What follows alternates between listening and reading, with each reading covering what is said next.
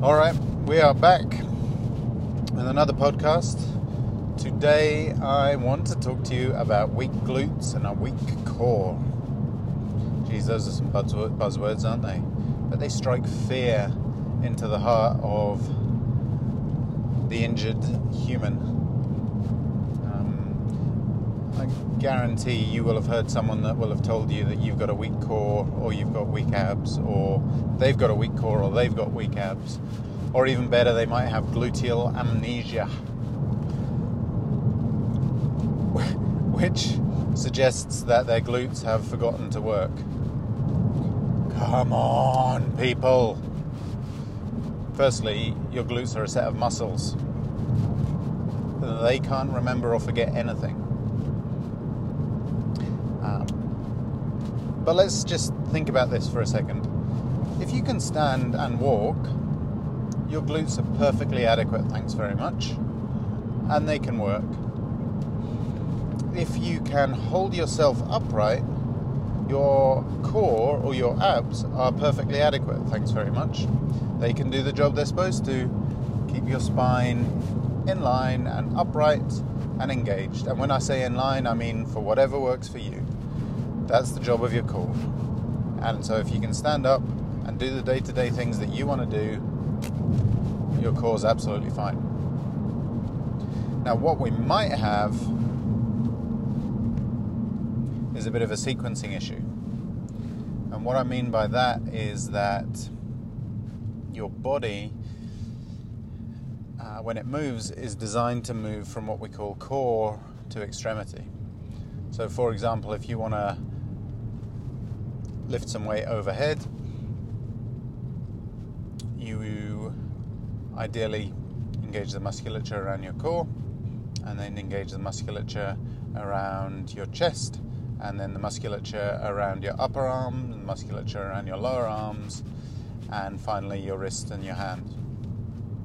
And you can see what happens is that those muscles that I've talked about go from your core, your midline, to your extremity along a kinetic chain. And so that to extremity thing might happen in a millionth of a second.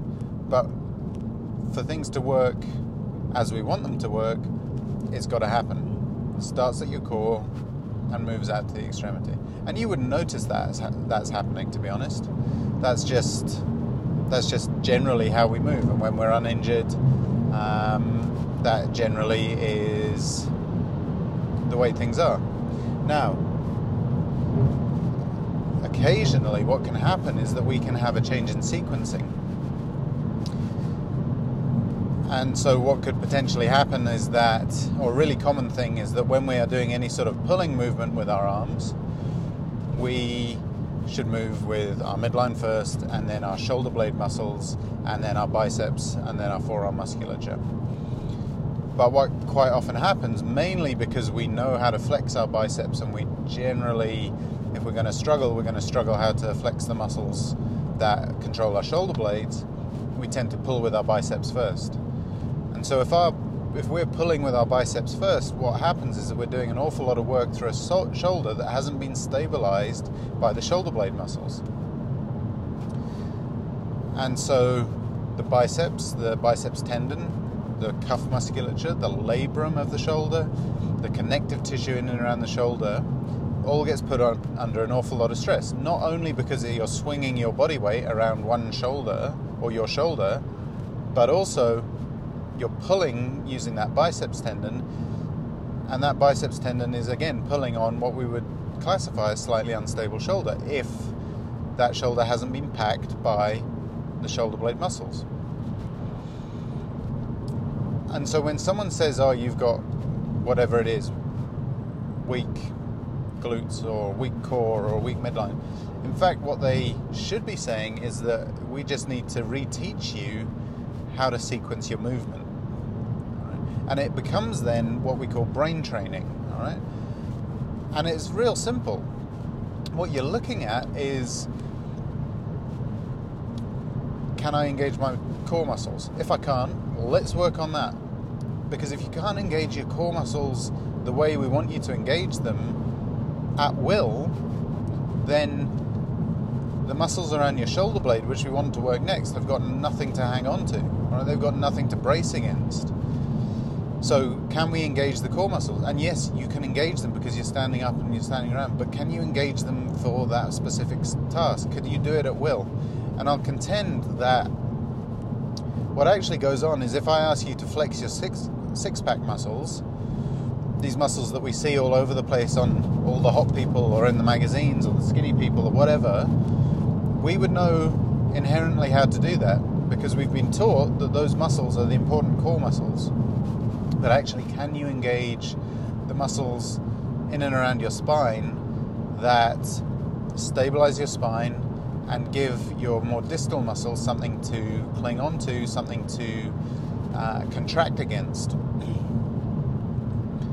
So, if I was to ask you, oh, can you engage your oblique muscles without moving? Can you do that?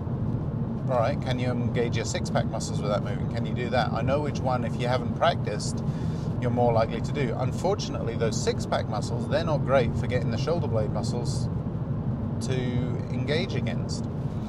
So, first things first, let's get the brain talking to the right muscles of the midline right, and start thinking about that.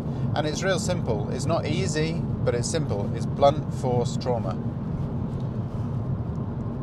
And what I mean by blunt force trauma is you practice and you practice and you practice and you practice at a level that works for you. So if we go back to the last podcast about strength training, this is just strength training, all right? But it might be at a very low level. I might need to get you to do it lying on the bed and practicing using some breath work. But you practice and you practice and you practice, and you get really frustrated because should be really simple, right? But it's not. If you haven't had the thought process around it, it's not simple. So please, if someone tells you that you need to work on your core muscles and they expect it to happen in five minutes, give it time. Right, you must give it time, and it's probably the most frustrating part is this midline musculature because we're so used to kicking in our um, six-pack muscles or our lumbar extensors, which everyone can see, that we can't work on the slightly deeper musculature. All right. So once we've done that, we need to work on the slightly more distal muscles, maybe the shoulder blade musculature. Well, can you pull with your shoulder blades? All right. If you can't, can you do it when you're slightly deloaded? Can you do it when you've got no load? Right? So we need to practice that. And then once your shoulder is nice and packed and your midline is nice and packed, then let's pull on the biceps. Yeah, the biceps are now in a safe position to do their work. Same thing goes for the lower body as well. All right, you don't have gluteal amnesia, you don't have weak glutes. It's just potentially that we know how to contract the hamstrings, we know how to contract the quads because we see hamstrings working, we see quads working all the way around us, all the day around us, but we don't really see those glutes doing their job. All right, and we don't feel what the glutes should feel like when they're contracting. Right? And we need to be able to feel that to then be able to engage them at the right time in the right sequence. So, next time someone suggests to you that you've got weak glutes, or you've got weak abs, or you've got weak core, ask them about it and say, what actually does that mean? And how can I work to get that better? And if they give you sit ups, find someone else. Don't even try and argue with them. All right, you're smarter than them. Okay, you do not have a weak core you do not have weak abs, you do not have weak glutes or gluteal amnesia. What you have is sequencing problems, and that can be fixed with brain training. Just bear that in mind next time someone's desperate to tell you all that sort of stuff because it's easy, right? And if you're a health professional listening to this and you tell someone they've got weak glutes, stop it. Learn a bit more apparently that was a bit of a run. I don't know why. I see people for 20 years who, for 20 years, have believed that they can't do something because they've got a weak this or they've got a weak that. I'm sorry, but if you've been seeing someone for 20 years and they haven't fixed your weak glutes or your weak core, or you haven't fixed it, then how's that working out for you? Apparently, it makes me a bit mad. Anyway, on a lighter note, you can change this. You can make changes It's simple, it's not easy. All right, gang. Great to chat once again. I'm nearly at work, so I will sign off and catch up with you on the next podcast. Until I do, have a great day.